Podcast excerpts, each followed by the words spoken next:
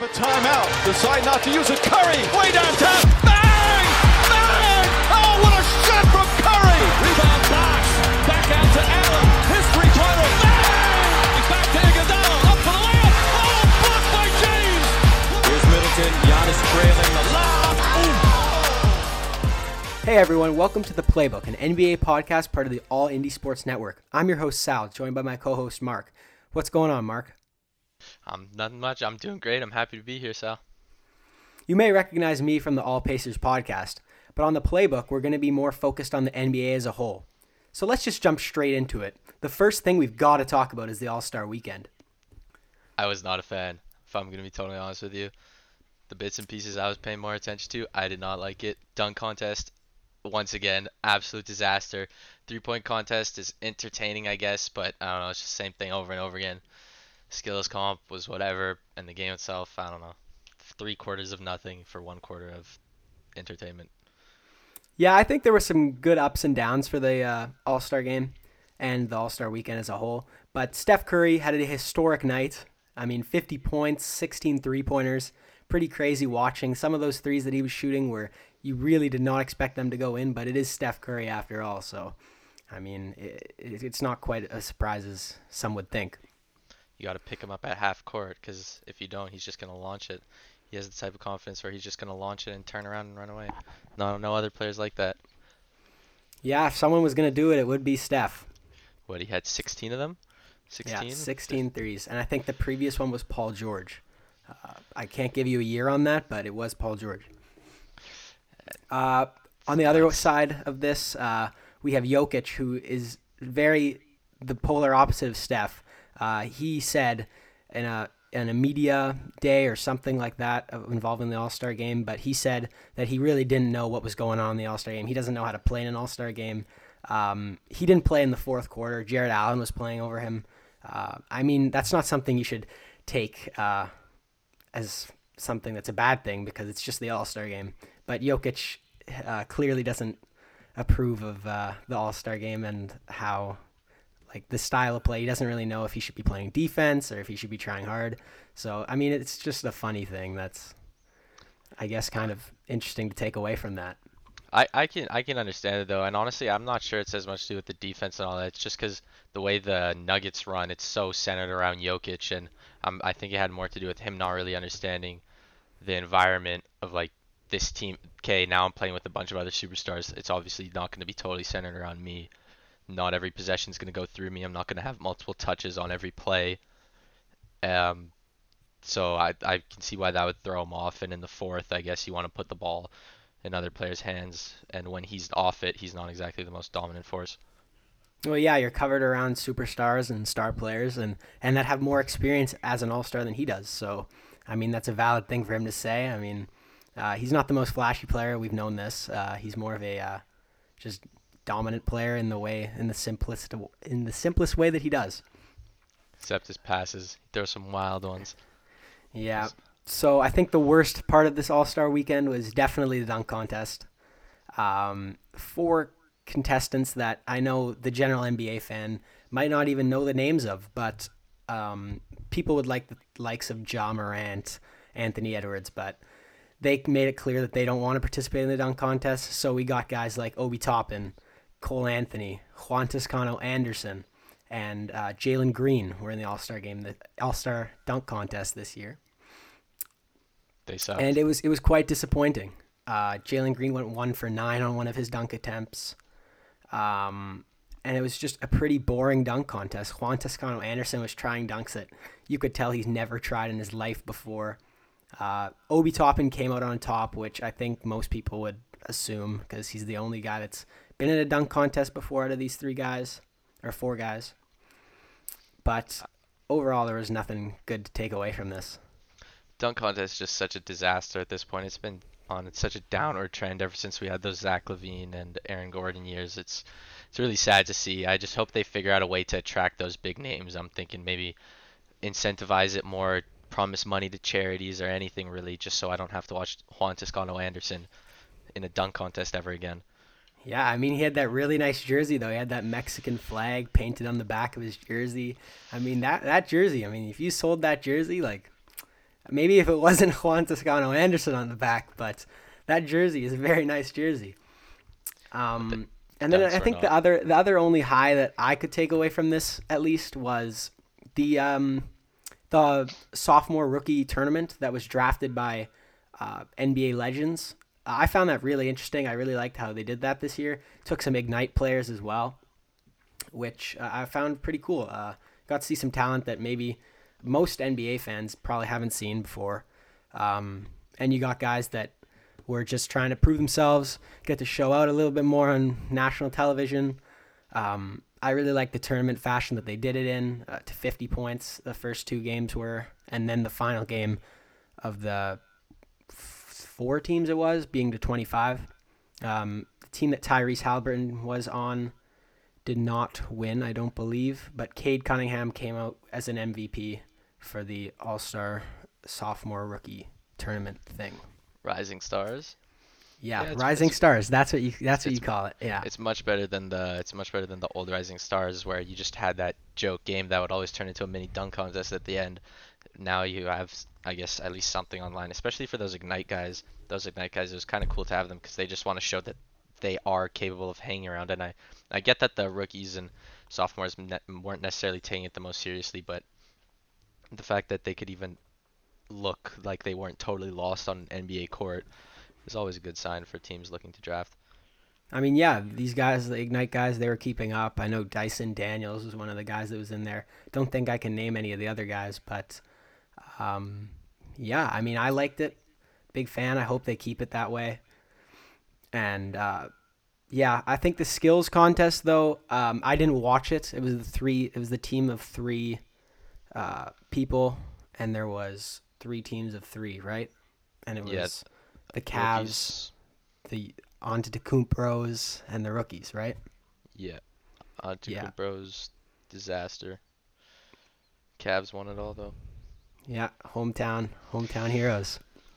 I like that more honestly than just bigs and bigs and guards. It's kind of nice. It's pretty cool. Good idea. I don't know. They're trying to bring some more entertainment value to those events that people traditionally don't care too much about, but didn't work too well. I don't think. I didn't like it to be honest. Yeah, another thing I didn't like was the uh, icon, the I- NBA 75 iconic shot remake or whatever they tried to label Oh, that God. as. Big disaster. I mean, you have all these legendary shots like Reggie Miller push off MJ for three. It was supposed to be a leaning three, but uh, people, the players that were competing in this contest, uh, they really just went to the spot and just shot normal shots. It wasn't really recreating the shot. They just had different dots around the court, and um, it didn't really feel like they were recreating the shots to me, at least. Um, What one thing is those trophies are disgusting. those trophies for the skills cha- that the Cavs got are so gross. I can't even explain. I can't even put into words how ugly those trophies are, or I- I why don't you got I rid of the old. trophies. Why you got rid of the old trophies for these things? Oh, I was, I was, I couldn't stop laughing when I saw them. Really, Yes. I, I, I did not see. I'm looking it up right now. Ooh, those are uh, pretty ugly. Yeah, they are ve- extremely ugly. Yeah. Um, the uh, the Clorox uh, sh- uh, creating the iconic shot trophy was kind of cool. That that was Desmond Bane and Tyrese Halliburton that won that contest. that But I think that pretty Taco much Bell sums skills. up that sums up the All Star Weekend. Am I correct? Yeah, I don't, I don't, I don't really have too much more to add. Uh, but actually, speaking of All Star Weekend, uh, one of the players involved, Cole Anthony, in the dunk contest, he's about to take a big hit, hit in his minutes.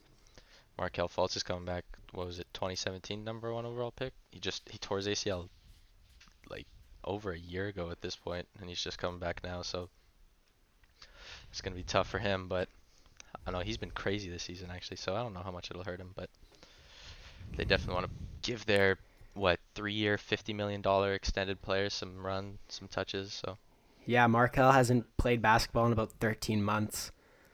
Um, former number one overall pick, as you said. Uh, he's making his debut on Monday against the Pacers, which maybe this game has already happened at, the time you're listening. But uh, I mean, as an NBA fan, you can only hope that Markelle bounces back a little bit to get rid of his bust name that's been labeled upon him pretty early in his NBA career. Um, but yeah, I mean, are you excited to see what Fultz can do on Monday? I was actually really, really taken aback by like how he first. I know the numbers don't look too good from the last time he played. I guess before he got hurt. What was that? 13 months ago now, I guess. The numbers didn't look too good, but I thought he looked like a totally different player. He looked a lot more confident in his shot. So I hope. I, I'm sure the ACL injury shouldn't really harm that too much, especially with how we've come in terms of how we deal with those. But I hope he can kind of at least get back to that level because he was becoming maybe not number one overall overall pick worthy, but he's becoming a pretty good NBA player to be honest. I liked watching him. Yeah, I honestly can't remember a single game of me watching Markelle Fultz, but before he got injured um, on the Magic, I remember he was having a pretty good run. There was some good talk about him, and uh, I mean, yeah, he's a pretty injury-prone player, if I'm not mistaken. That shoulder was it that was bugging him for a while. That might be just a freak thing, though. There's so many rumors of what that actually was. Some people say he got in like a motorcycle accident, and some people say other things. Honestly, I'm not too sure, but I wouldn't really throw the injury prone label onto him. At college, he was fairly healthy as well, so probably a bit early to say that. It's not like some of the other some other guys like like that big that big guy on the Lakers, AD, who's injured again. Yeah.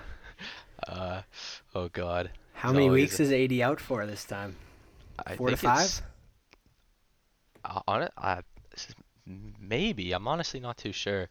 But what? It's another ankle injury. He was trying. I think he was against the Jazz, right? And he was trying to catch a lob or something and came down yeah, weird. came down on someone's foot, I think. Yeah. Maybe? Some. Well, regardless, he hurt his ankle again. So what a shock. He's Yeah. al- he always ends up being hurt. Oh man, it's so sad watching like watching a player like that. I know he hasn't been the best this season, but he's so good. He's so talented, and then he just always ends up getting injured. I mean, yeah, AD's still a young player in in like reference to the rest of the NBA. He's he's been pretty injury prone over the past few years at least, and it seems like he really can't catch a break in terms of his health. It seems like he's on and off the injury list. Um, I mean, I hope every every NBA fan. It's kind of become a running joke with AD's injuries, like Anthony Day to Day Davis. Um, but yeah, AD really can't catch a break. Uh, it sucks for Lakers, uh, the team. It sucks for the fans. I know LeBron's pretty disgruntled with the LA Lakers right now. So, I mean, it's just really a pretty big issue with AD. Yeah, he hasn't played 75 games in a season in like three years, I think, at this point. He's always around that 60 game mark, so it's pretty unfortunate, but it's just the way the game is, I guess. Trying to watch a player like that, going to be pretty tough for him to stay healthy with the way he plays, especially, but um, I think there's some other big injury news, actually. Chris Paul is a big one. Yeah, another contender. Well, the Lakers are supposed to be a contender, but one of the legit contenders in the NBA right now, the Phoenix Suns. Chris Paul could be out six to eight weeks, could come back just in time for the NBA playoffs, but this could be a blessing in disguise. Uh, Chris Paul, who dealt with some injuries in the uh, last year's playoffs, uh, was it in the first round with his hand? I know I was watching the JJ Redick podcast, and Chris Paul was talking about how he couldn't even shoot the ball uh, in one of the games that he played, and he he was shooting uh, like janky shots, and he's kind of just playing with one hand, and that's when he decided to go and uh, look into like getting a procedure, seeing if he could play on the hand, which he was told that he couldn't. Um, he couldn't worsen the injury, so he ended up playing on his hand and, until it healed fully.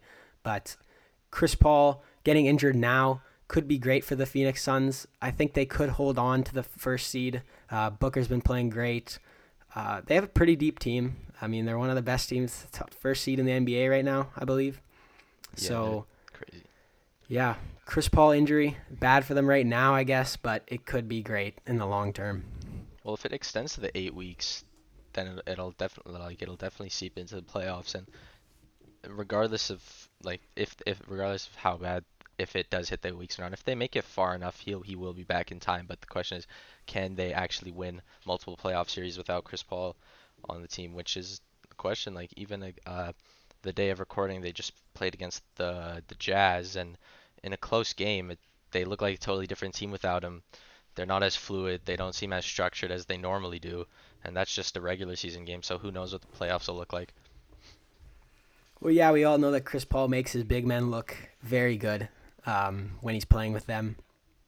Another big man that got injured recently was Jusuf Nurkic. Um, do you know anything about his injury? It's plantar, right? Yeah, plantar fasciitis. That's the same that Sabonis and T.J. Warren had. Uh, yeah, and you know a lot about T.J. Warren was is still dealing with this injury, but yeah, um, Nurkic is supposed to be out for about a month. I mean, it's a tough blow. Not really, actually. It's not really a tough blow because the No. Blazers suck, but it's a tough blow for Nurkic individually because you never want to see a player get injured. No, but yeah. I'm sure that even after the month, I don't think they'll be in a rush to bring him back because honestly, they probably similar to Dame's injury issues. They probably just want to kind of do one of those one-year rebuilds. I don't even know if they have their pick this year, but at least give Anthony Simons just a lot more touches. Or I guess Nas Little was Nassir Little was supposed to get them, but he got hurt too. So it's unfortunate, but I don't think the Blazers care too much as long as he's healthy long term. Yeah, and maybe you look into moving Nurkic in the summer. Um, I know that the Blazers are pretty much committing to the rebuild unless they want to try and sign someone from this free agency class, which is really just James Harden, Kyrie Irving. I don't think any of none of no players really fit alongside Dame in this free agency class, so I could see them realistically just blowing it up, maybe even seeing what Dame wants to do with his career in Portland. But they moved on from CJ McCollum quickly, and I don't see why they couldn't do the same for Nurkic. Yeah, definitely. And Nurkic isn't anywhere near as valuable as CJ ever was to that team or that city.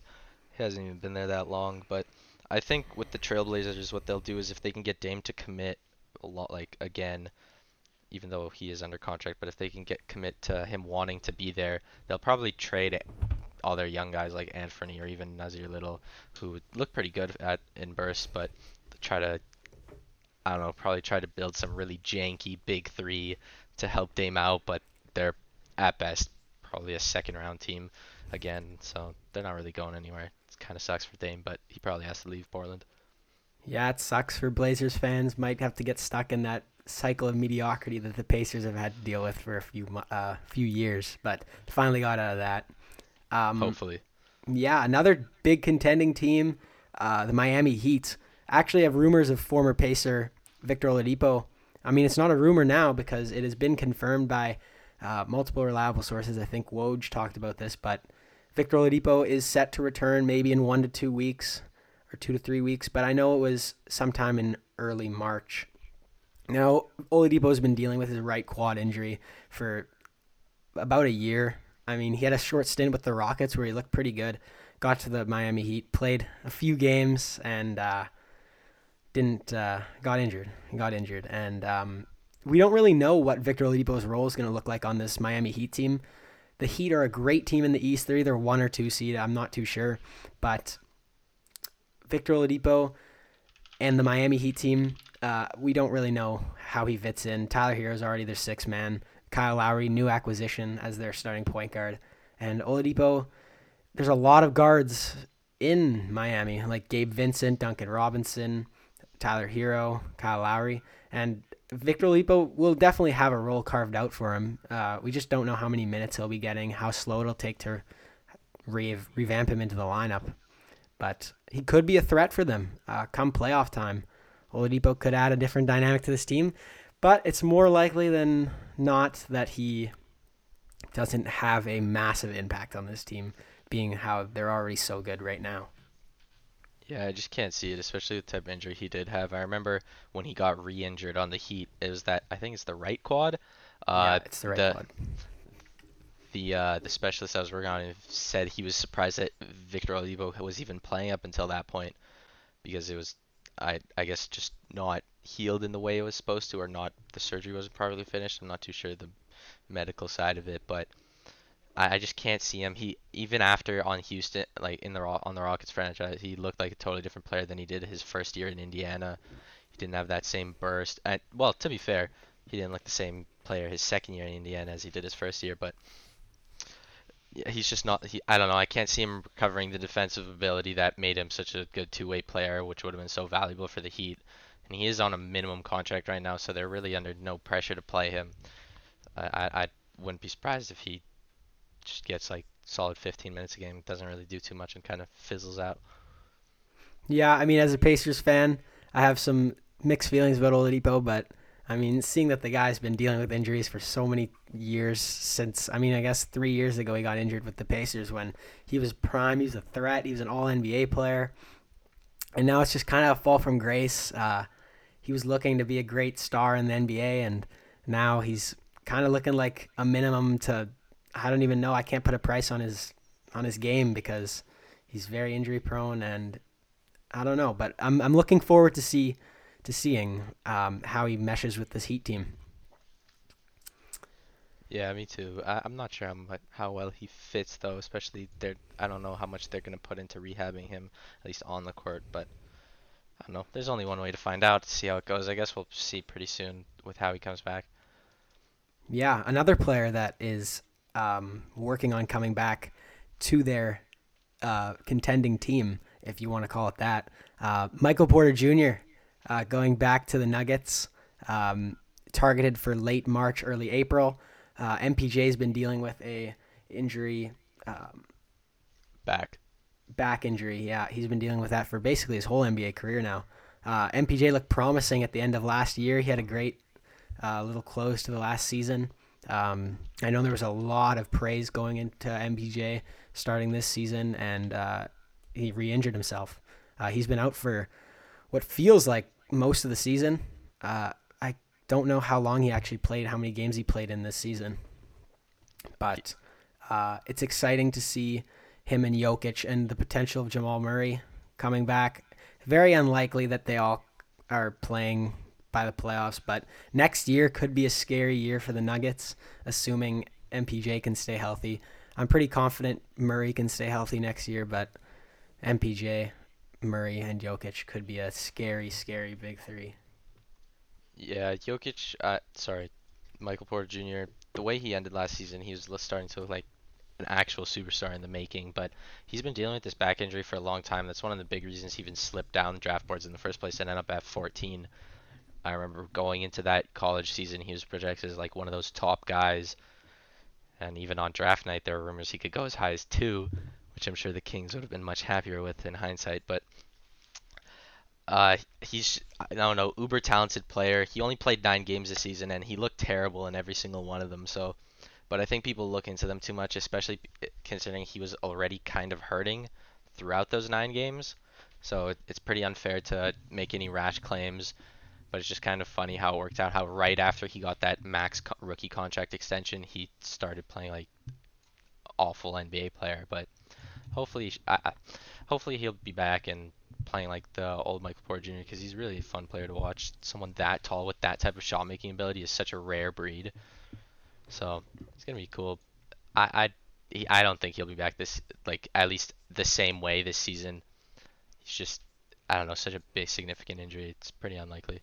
Yeah, it's going to take him some time to revamp and rehabilitate his basketball ability uh, with the Nuggets. Um, I don't think they rush to get him back. I mean, maybe if they had Murray healthy, maybe they try and rush it, but Murray's not healthy. They don't have a timetable for Jamal Murray. So, I mean, yeah, I mean, we could see some MPJ this year, which could be cool, but I don't know. Jokic is 27, Murray's 25, Michael Porter is only 23. They've got plenty of time. It doesn't make sense to try and rush him into something risk, especially with something like a back injury. Backs are obviously insanely important. They don't want to take any type of risk with that. That that's why they're not even doing that now. So hmm Another player with a back injury that is rumored to return in a few weeks is Draymond Green. Uh, the Warriors have been stellar this season, adding back Klay Thompson, Steph Curry having a great year until, I mean, he's been a little bit down recently, but uh, Steph Curry was having an MVP candidate season. It was his award to lose at one point, but uh, now it's no longer his award, I don't think. But Draymond Green having a great season. He was an All Star this year. And um, yeah, Draymond suffered a back injury just before the All Star game. Um, he's one of my favorite players, so it sucks to have him not playing right now. But uh, we're hoping for a speedy recovery from Draymond. Uh, he'll be back for the playoffs, so it's it's going to be scary for this Warriors team. Do you think they're real contenders this year? Absolutely. The Warriors are a terrifying team, and they've still been killing it without Draymond there, even with who, like Kuminga stepping up big time. The word Steve Kerr's done a really good job with him, but once you finally have a guy like Draymond back, who's finally back at that Defensive Player of the Year level.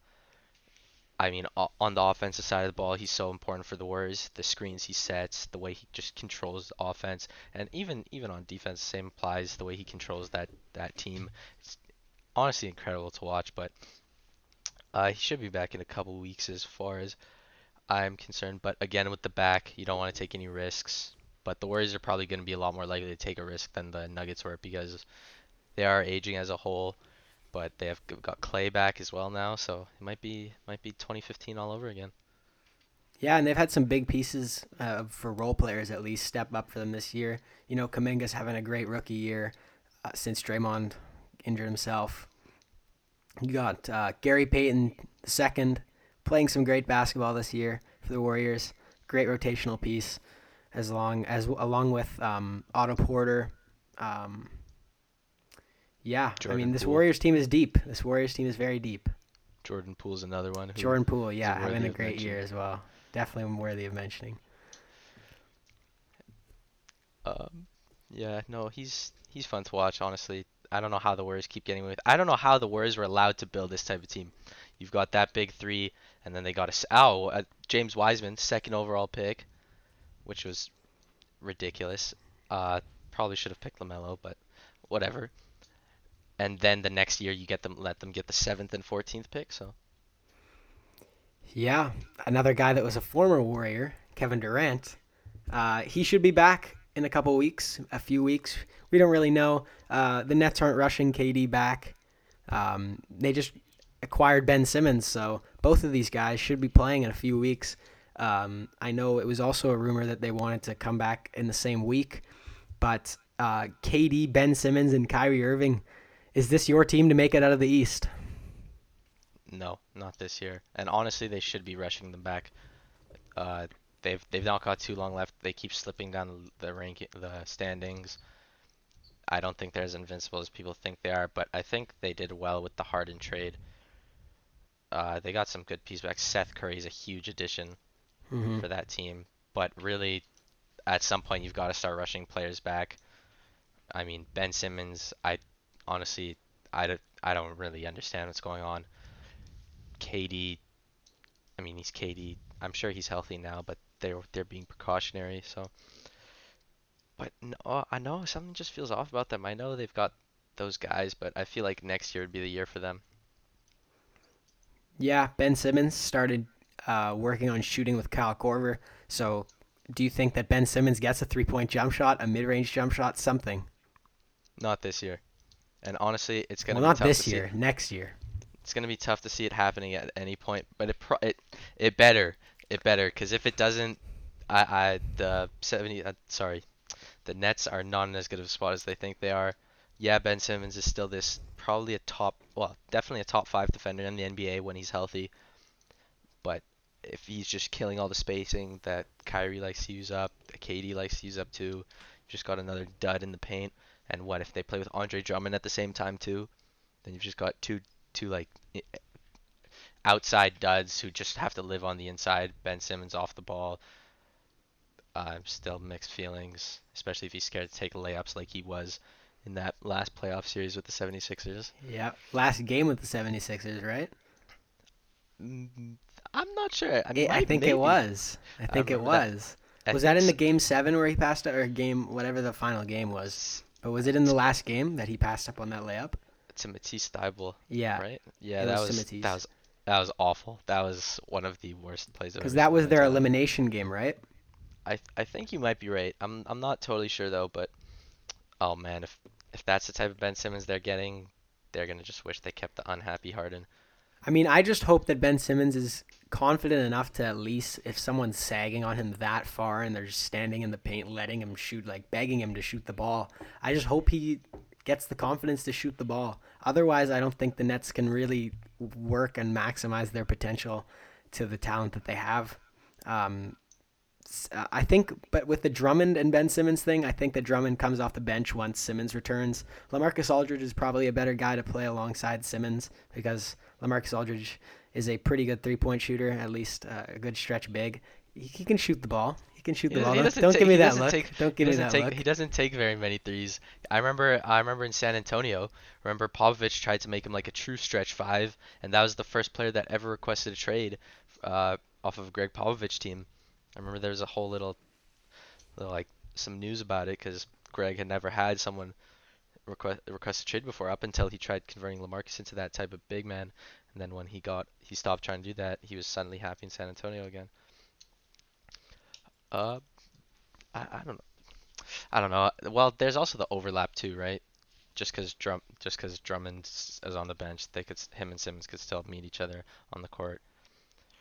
Yeah, I mean LaMarcus Aldridge. What would you say his career high three pointers made in a game? Because I just pulled up this stat. What do you think his career high three pointers made in a game is?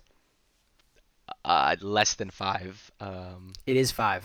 it is. Um, Oh, it was even let me against it was against the Grizzlies on um, in 2020, and uh, he actually has scored five three pointers twice in his career, and his career high in three point attempts were nine. How many threes has he taken this season? How many? I'll tell, tell me. that up. T- tell me that number, because I assure you that it is not many.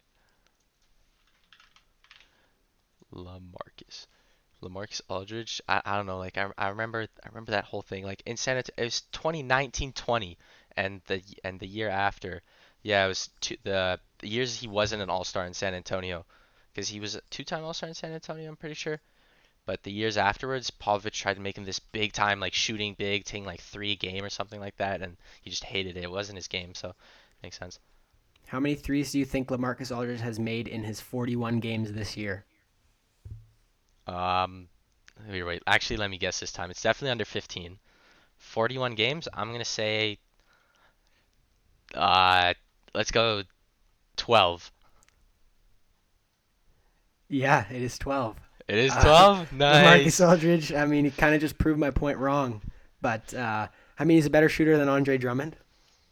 Not think- not I uh not off-season Andre Drummond in his his- Off-season Andre Drummond in the in the gym. This man is Kevin Durant. Those handles that Andre Drummond can Oh, God. showcase on those Instagram videos. Oh my God! You'd think this guy's the best center in the NBA. You can never take those seriously. I remember the year, the first time he posted those, people thought going into the season he'd actually just start taking threes as a first, and then that totally fell fell off because teams realized that he still cannot shoot them. Well, yeah, and Andre Drummond's first game as a Cavalier, I believe he shot, he made two threes, and I think they were both step backs. Yeah, So yeah, you're right. I remember that moment, I and it that was too. so funny.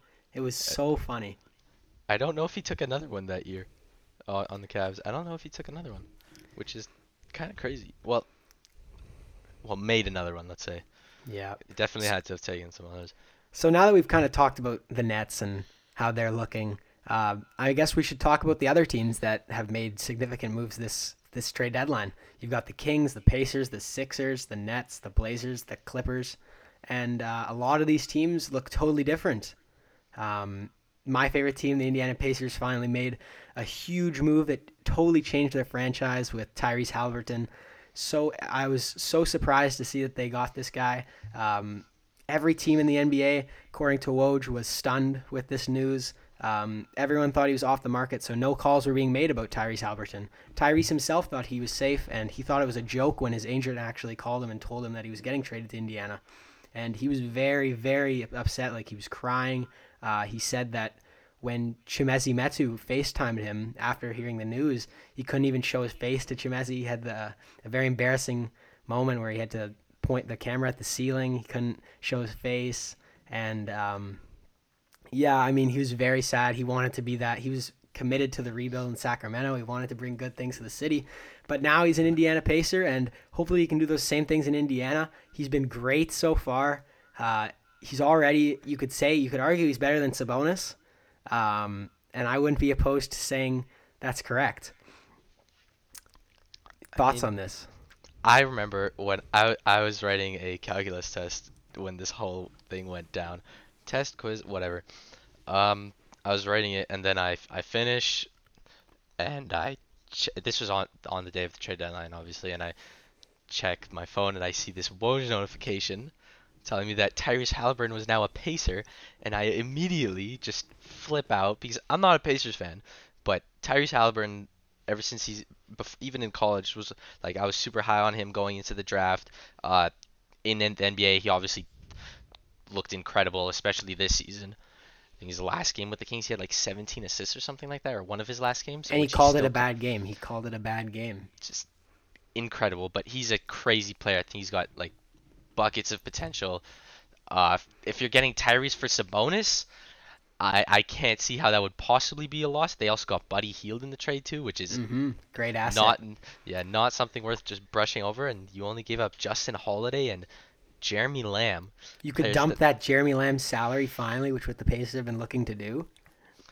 Buddy Hield, you get an incredible player. Uh, I, I don't know, like I, I, I think I think they uh I think the Pacers like Brogdon's come back at uh, as far as now. I think this is his second game back he played today, but I think they're, yeah. they're they're testing out the backcourt fit with him and Tyrese, which is going to be pretty interesting to watch. I don't think it'll be like that long term though. They just couldn't trade Brogdon this season because of his extension, but I'm really interested in that Tyrese and Miles Turner duo. Miles Yeah. Turner should be back soon, I think. hmm Uh, Miles is targeting a season return for this year. Um, Brogdon came back after missing like 22 games. Um, but, I mean, it's been great as a Pacers super fan that has been stuck watching mediocre basketball for the past few years, ever since the Cavaliers Pacers series back in, what was that, 2018? Oh Uh. I'm, I'm really glad to see the Pacers move forward with a young core. Um, Chris Duarte, who's maybe not very young, he's 24, but him and Tyrese look like they trust each other a lot in the backcourt together. I'm very happy to see that Pacers have a future ahead of them if they keep up losing, uh, which they actually beat the Celtics today. But if they keep up losing on a, the last 21 games of the season now, uh, hopefully they end up with a top five pick. You could pair that pick with Tyrese, and you have a really good future ahead of you. You have Isaiah Jackson, who has been stellar this season since Miles Turner got injured. Let me say that since Miles Turner got injured, he in his first career start he had 26 and 10. Uh, he's a great defender, versatile, uh, and he's only 20 years old. So I mean, you can stop me with my Isaiah Jackson rant here, but I love this kid. I love this kid. Uh, Oshae Brissett, not a- another guy that's worth mentioning. Uh, good scorer. I mean, his ceiling isn't much higher than what it is right now, but uh, got a lot of assets on this team. Jalen uh, Jalen Smith as well. Good player. Not all of us are as high on I can guys. see I can see sure. you making some faces at me right now, but uh, yeah, I know I know you at least like Tyrese Halliburton, so I guess that's okay. Huge fan. Yeah. And Jalen Smith. Jalen Smith was incredible. His, his Although the last year Pacers can't keep him next year unless he chooses to resign for a one-year, four point six million dollar deal, and that's because the Suns declined some sort of option that Yeah, it's it's a whole is rookie deal. complicated thing, but um, I mean, I mean Jalen Smith may, might choose to resign with the Pacers just because they gave him a pretty big opportunity, um, and then maybe look for a bigger contract from them the next year. I mean, I hope that's the case. Really like how he plays. Uh, seems to get double doubles pretty often for the games that he's played for us. So, yeah. And then the other side of this trade, you have the Kings. Uh, started off pretty hot. Uh, what the Kings call this duo of De'Aaron Fox and Sabonis is the Fox and the Ox. Um, I don't really know if that's a great duo, but they've been calling them. They nicknamed Sabonis the Ox on the sec on the fir- after the first game that they won. Um, they won their first two games together. Um, Sabonis had a pretty great debut, and uh, since then they've lost four in a row. Um, for a team that was wanting to fight for the play-in spot, they're really uh, showing why they lost this trade by a lot. They're really uh, showing it. Kings fans are not happy with this trade, but uh, I mean Sabonis always going to be my favorite player unless Tyrese brings something crazy to Indiana, which I know he will. So, yeah, that's that's the Kings side of thing. It's it's it was such a disaster. I remember the Kings subreddit. The the second I the first thing I did was after checking Twitter about that trade, I went on the Kings subreddit and it was just it was it was just straight sadness. The Kings fans were heartbroken. Uh, they started good though. They won their first two games in Fox. To be fair, ever since the trade has looked like last season's Fox, but last season's Fox did not win many games, and that Yeah. trend is continuing. Even with Sabonis and t- Harrison Barnes has been pretty good as well. Uh, Justin Holiday has helped, I think, with the integration of Sabonis, having a guy who's played with him before. But really, it's it's like clutching at straws here. This this team is not good. It was a stupid trade. Uh, I mean, Tyrese was already probably a better player than Fox, definitely a bigger asset than Fox. Definitely.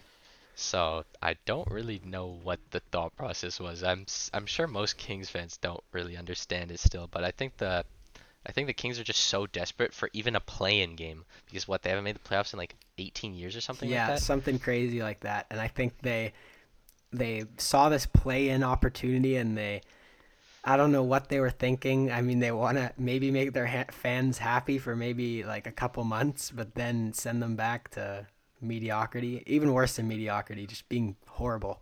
But I remember, and there was some sort of media covering the trade, and there was a sign in the back that said "Welcome to Hell, Sabonis." So, I mean, that's pretty awesome. but yeah, I feel for Kings fans. Um, I get it ready for the long ride, and are continuing to stay on this long ride of disappointment. It's terrible. I feel so bad, and they don't even draft well when they do suck. I mean, No. what in one dra- one single draft you pass on Luka Trae and Jaren Jackson Jr. and Michael Porter Jr. and many other guys. I think. Oh, and you, uh, and you turn that into Trey Lyles. oh goodness. oh goodness. Yeah, Trey Lyles. that team is just bad. I, I, I don't know. There they there has to be some type of curse. It's it's embarrassing. What 2018 draft they pass on Luka, Jaren Jackson, Trae Young, Mikal Bridges, Shai, Miles Bridges, Michael Porter Jr., and they end up with Marvin Bagley, who I guess who is now Trey Lyles. Lyles. Yeah.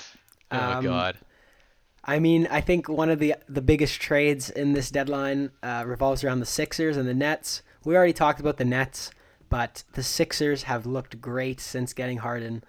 Uh, I'm not going to overreact on his debuts, uh, his two games that he's played as a Sixer, but today he just had an incredible stat line and with a win, of course. Him and Embiid look like a crazy duo that is going to be hard to stop coming out of the East. Harden had 29, 10, 16, and 5 steals today, which is just great. It's You're seeing Harden get back to what he can usually do. I mean, this is the best version of Harden that we're getting in a, in a while. And I think he fits better here than he does on the Nets. I think he's just happier to be here too. Other than Nets, like I remember when he first started on the Nets, he looked incredible as well. Mm-hmm. But he really, like as he said, Philly was always the goal. Playing with Embiid was always the goal. And I mean, they have a big three. Don't discount Tyrese Maxey. He is an amazing young guard. I am such a big Tyrese Maxey fan. Tyrese Maxey and Harden are already, already linking up, having these nice passes, ha- passing plays. Maxey's such a willing off-ball runner. He's got this crazy first step, and with the 76ers, a lot of people aren't gonna like watching them because the amount of free throws they're gonna get. Like today Oh, against the Knicks, Yeah. Embiid had 27 free throws, and personally, I love it. I think it's incredible. I love how you twist the, and manipulate the rules in the way to get exactly what you want. Fr- get those free throws because really, free throws are just easy money. Free throws are the safest points in basketball. So why not try to get as many of those as possible? I've never understood the idea of they don't count the same. Like they're not they're not real points. Yeah, I, I mean, mean- personally, I'd love to see the Sixers come out and become champions within the next couple years. I, I'd love to see Harden get a ring. Uh, same with Embiid. Uh, I think it's it's time Harden gets to the championship and wins. Um, and Harden has had a couple moments in his debut game that he tried to lob up, lob it up to Embiid, which isn't the biggest vertical threat, but uh, he thought that Embiid was Clint Capela for a little bit and threw it up, and Embiid didn't catch it for a lob, but he caught it and he went back down and then put it back up for a layup. I mean, yeah, this team is going to be very scary. You also got Tobias Harris, who's kind of worth a mention, but I mean Maxey's been better this season probably. So I mean yeah, and they've got depth as well. So yeah, Not this too much of it though. a little They bit. gave up. A, they gave up. yeah, they gave up Seth Curry, but they kept They- Matisse Thybulle as well, which is big. Big keep. So big keep. So they, I know the Nets wanted Matisse, and they wanted um, uh, Maxey as well. They wanted one of them, Mm. but they ended up. Uh, Daryl Morey ended up keeping both of them. So yeah, the Sixers team is great. He did so well with that trade. He Very didn't well. cave into. He didn't cave into the what? At one point it was like C.J. McCollum for yeah, it was Brogdon and a first round pick as well. That was a Yeah, uh, Brogdon and a first for Ben Simmons, and in the end he got James Harden for Ben Simmons, Seth Curry, and two firsts, I think. And it's not like Philly firsts are gonna be too valuable, but I mean, you get James Harden, you can't really pass up that opportunity, especially if he's super willing and excited to be on your team, because he is still. I don't care what he did and well, what the way Brooklyn Nets fans think about him, he is an all-time type offensive talent, one of the best offensive guards of all time. As Daryl Morey said, the best offensive player of all time, mhm. which uh, is he's up. He's up there. He's not. He's, He's not up there. He's not there completely, but he's up there. He might. He's not even the best offensive player in the NBA right now. So I don't know That's Kevin Durant. Yeah, absolutely. Oh boy, and uh, actually, speaking of the other trade deadline teams, Clippers made some significant, uh, well, a significant move, getting Robert Covington and Norman Powell. I can't remember what they gave up. I don't think it was. They gave much, up though. Keon Johnson, Eric Bledsoe, and a second round pick. So they didn't give up anything. Yeah. Uh, I know that Kawhi and Paul George are probably done for this season, so it's not really a this season thing. But the Clippers are building up some really, really impressive depth. Mhm. They're they're they were and you're at you're bringing two guys back in uh well Kawhi Leonard and Paul George. That's a serious team. I know people like to make jokes about the Clippers and all that, but that's going to be a scary team on the def- defensive side of the ball. Robert Covington, Paul George, and Kawhi Leonard. Yeah, that's gonna Uh, be great. That's going to be tough to score on. hmm And you got power forward depth there. You got Nic Batum, Marcus Morris Sr., and Rocco. That's a lot of forward depth, and you got Kawhi too. So, yeah, Nic that's Batum, another defender. scary team. Scary team. Another good wing defender, Nic Batum. And then I guess on the other side of this trade, you got the Blazers full reset. We kind of talked about the Blazers already with the Nurkic Mm-hmm. injury, and uh, I think the final team that was involved in this trade deadline significantly was the Pelicans, which we can't brush over, uh, acquiring CJ McCollum. Uh, I like this deal for them, at least for next year. Uh, I think it could they could compete. They're not going to get anywhere far deep in the playoffs, but I mean, it's interesting this Zion, Ingram, CJ Big Three, if that's what you want to call it. I I honestly I'm gonna go totally against you. I can't say I like this trade at all, especially with what's going on with Zion, which we'll talk about in a bit. But like, just say this first. This is like I I don't understand. I I I don't get it. Why would you trade for CJ McCollum? Uh, I guess if you want to keep Brandon Ingram, but Brandon Ingram was probably someone I'd be looking to move. Be, uh, because although he has improved on the ball ever since uh, on the ball ever since uh, CJ McCollum, he's turning into this incredible playmaker, really entertaining to watch, really impressive how he's done this so quickly.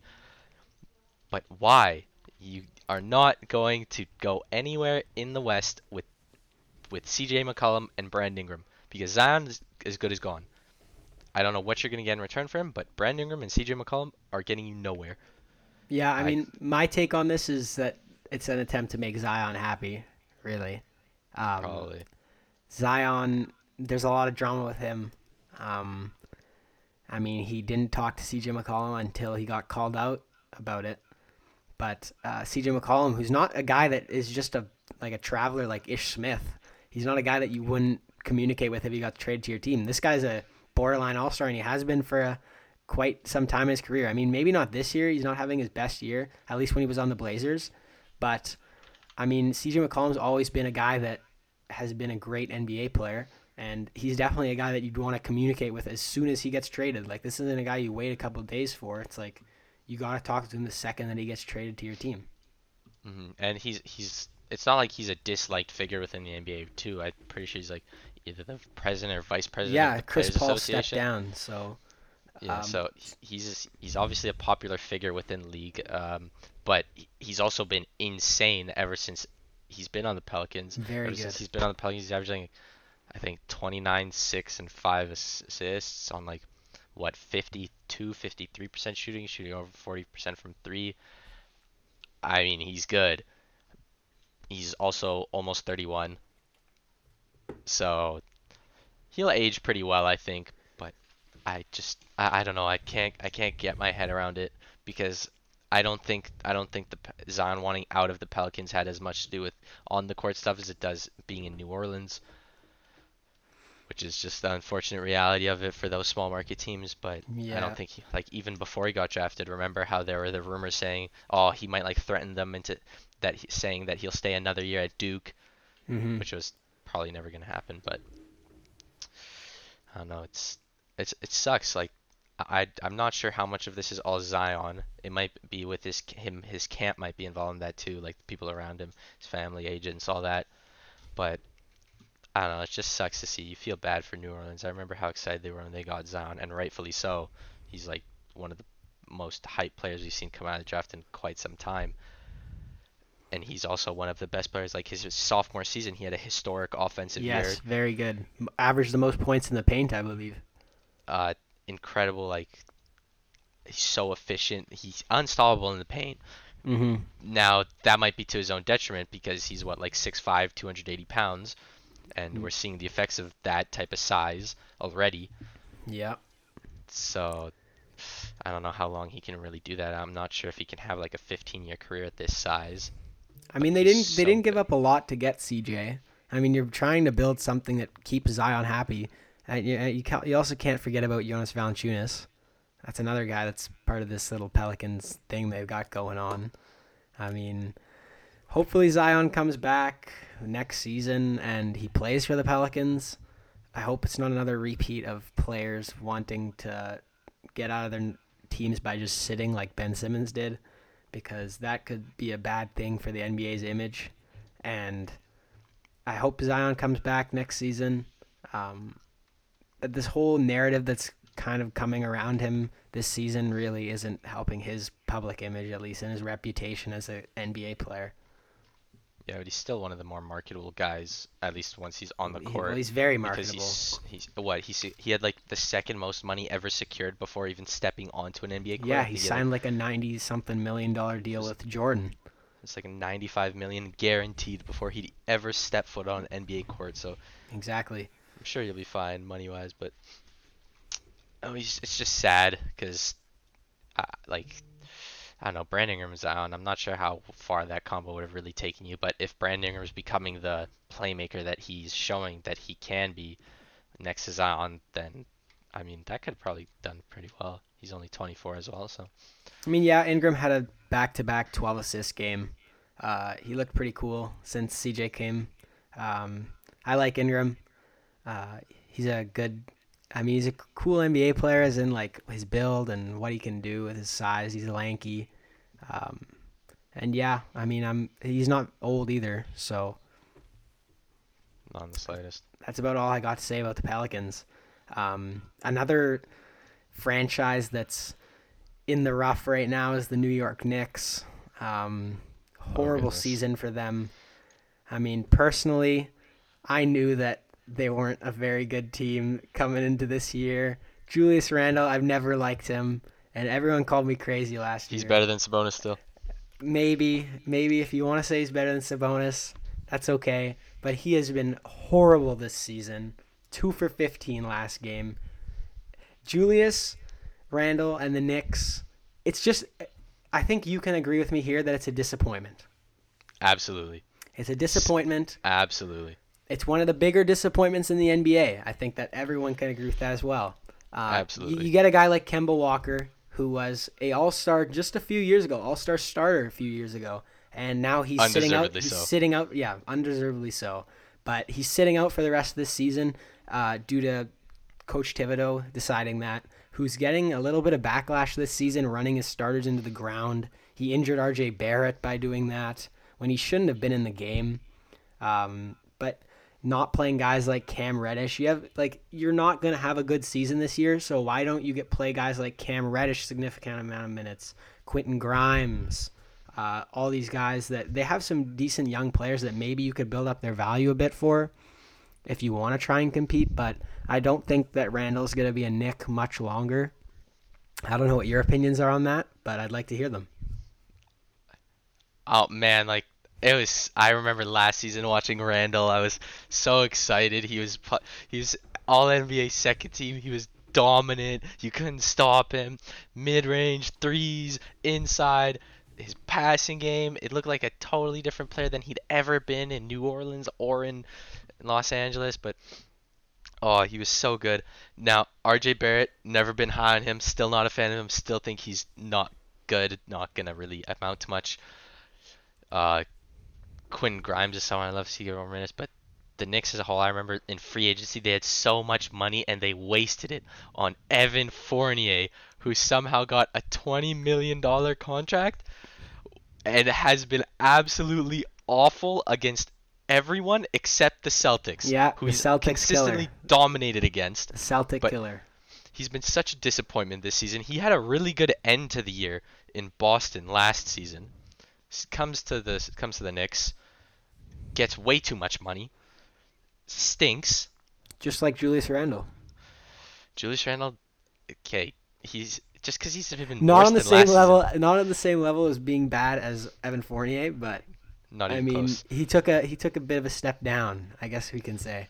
Yeah, I think teams started to kind of figure the Knicks out in a way, but also with Thibodeau running his stars into the ground, I don't know. That's how he's always been. I remember even in Minnesota when he was there for a bit, or Chicago.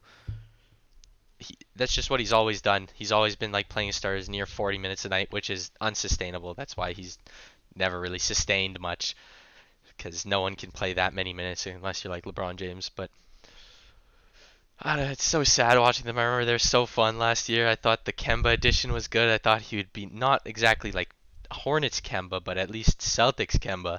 Yeah. He obviously hasn't been. He's not even going to crack the rotation anymore this season. Fournier I thought would be a good role player. He has some good ball handling ability, but I don't know. The most interesting part about Fournier this season has been his last name, so Oh yeah. Don't look that up. don't, Don't- look that don't- up. Do not don't. do Evan it. Fournier's nickname is Don't Google Me. So Yeah, do n- do um, not look that up. Um, yeah, It's sad, but it's sad. on Cam Reddish, a guy you mentioned, uh, pe- Knicks fans are calling out for Cam Reddish to get more minutes. I, I don't understand it. I remember, like, even in Atlanta this season, he started the season okay. He's still a below average three point shooter, below average. He takes way too many mid ranges. Uh, he totally tanks his efficiency because of it. He's not the smartest player in the world. He's not that good driving. He doesn't provide anything off the ball. He's an okay perimeter defender, and people like to blow that out of proportion because Cam Reddish still, for whatever reason, has this reputation of being this elite talent because he was that in high school. Came to college, sucked. NBA, mediocre. Uh, I, I, will, I don't think he's going to get a big extension, but Quinn Grimes is someone I would love to see get more minutes. Big Quinn Grimes fan. Think he's a really interesting player. What about Jericho Sims? I mean, he's all right. yeah. Jericho Sims had a pretty good game today though. What he had? Uh, the, he was it him with the down ten so- rebounds? He pulled something down like nine rebounds in just the first quarter. That's actually wildly impressive. Yeah, so I think that's pretty cool. I mean, you've got nothing to lose as the Knicks. Why don't you just play your young guys? Let let the starters rest more. Let them don't make them play 40 minutes a game. You know? They're not going to accept that though, especially Thibodeau. Well, he's yeah, Thibodeau that. wasn't he coach of the year last year as well? Yeah, and now yeah, his job is on the line. I mean, he was competing for something when he coached on the Minnesota. I remember that team was like what was the Jimmy Butler one, the Jimmy Butler Cat. Like they were a playoff team, right? Just Yeah, just about right. Like a low yeah, they seed. ma- but, they um, played against the Rockets first round. Yeah, I mean, you don't have anything to compete for right now. I mean, why you, you should just try and lose more, get a better pick if if they have their pick. I don't know if they have their pick, but I think that's about it for the Knicks. I don't really got much else to say. Yeah, they're they're just back to being the Knicks. Disappointing. Honestly, it's, Disappointing. It's nothing really that new. And then I guess the last thing that we would like to do on this podcast every episode is talk about former Pacers. Um, short little segment that we'll do. Uh, we've already talked about most of the Pacers uh, today and being all the players that got moved to the Kings, Sabonis, Holiday, Lamb. Um, yeah, we don't got much else to say about that Kings squad that's going on. But Caris LeVert uh, just kind of tweaked his ankle and he's going to be out for one to two weeks. Uh, I didn't really like what I saw from his first few games that he played on the Cavaliers. Um, I mean, it's Caris LeVert. He's not going to be a huge impact like to any team like hugely. He's a good addition for the Cavs. You didn't give up much to get him. Just gave him up like the 23rd pick or whatever it's going to be. Um, but yeah, Caris, uh, good scorer. I mean, he's he was coming off the bench for the first couple games, but I think he's starting since Garland's out. Let can- the record show. Yeah, I Let mean, yeah, the the, Cavs, show. the Cavs Caris. LeVert. Caris LeVert. I always knew this guy was not very good. I remember in Brooklyn when he would have those big games when everyone was out and he would just get to put 30 shots up. People would freak out and go crazy about how talented he was. And he's all right. He's not bad. But then I remember when the trade happened to Indiana, I think Dame even tweeted like, "Caris, this is your time Yeah. to shine." Yeah, All the Dame. Pacers fans, including you, Yeah. were so excited about Caris, and I was just sitting there. I was saying, "He's not gonna be that I good. said he was the Messiah.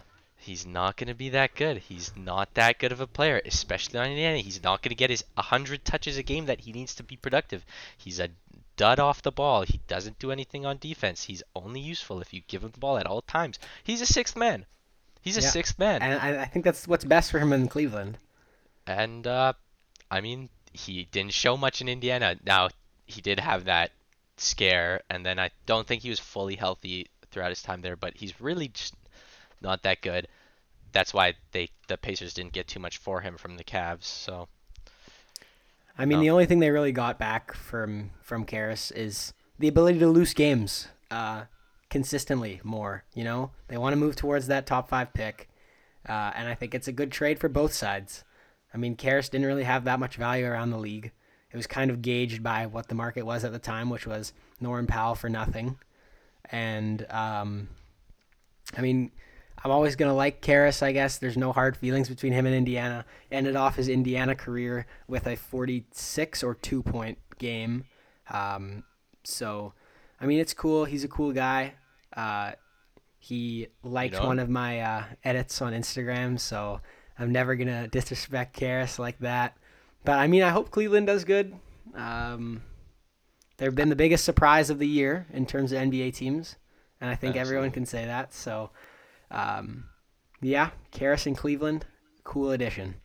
Um, the last guy, uh, former Pacer that's made any noise is Thaddeus Young, uh, getting moved from San Antonio to Toronto. I mean, it's probably one of the smallest trades in the trade deadline, but he's been pretty solid for the Raptors, getting like 20 minutes a game, uh, just doing what Thaddeus Young usually does, getting like triple singles. I mean, good Playing defender, defense.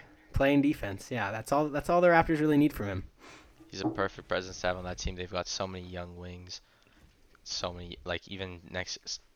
I'm not sure how much he can really teach to someone like Scottie Barnes or OG Anunoby, but anything he can possibly provide for them. Well, yeah, he's a good on the men- He could be a good mentor, like a good locker room guy as well.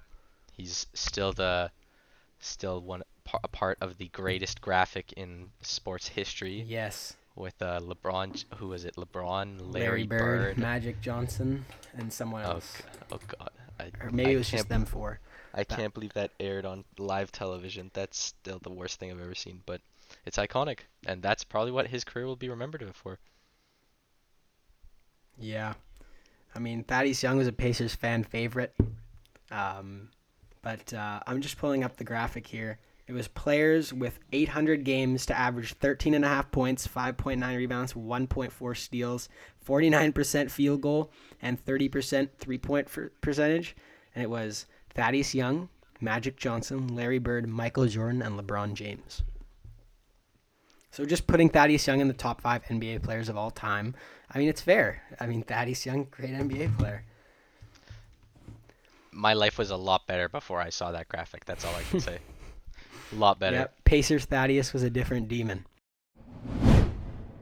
So I think that basically wraps up what we've got to say today. Uh, this has been the Playbook, a NBA podcast, and uh, glad you can listen. Have a timeout. Decide not to use it. Curry way downtown. Bang! Bang! Oh, what a shot from Curry! Rebound box. Back out to Allen.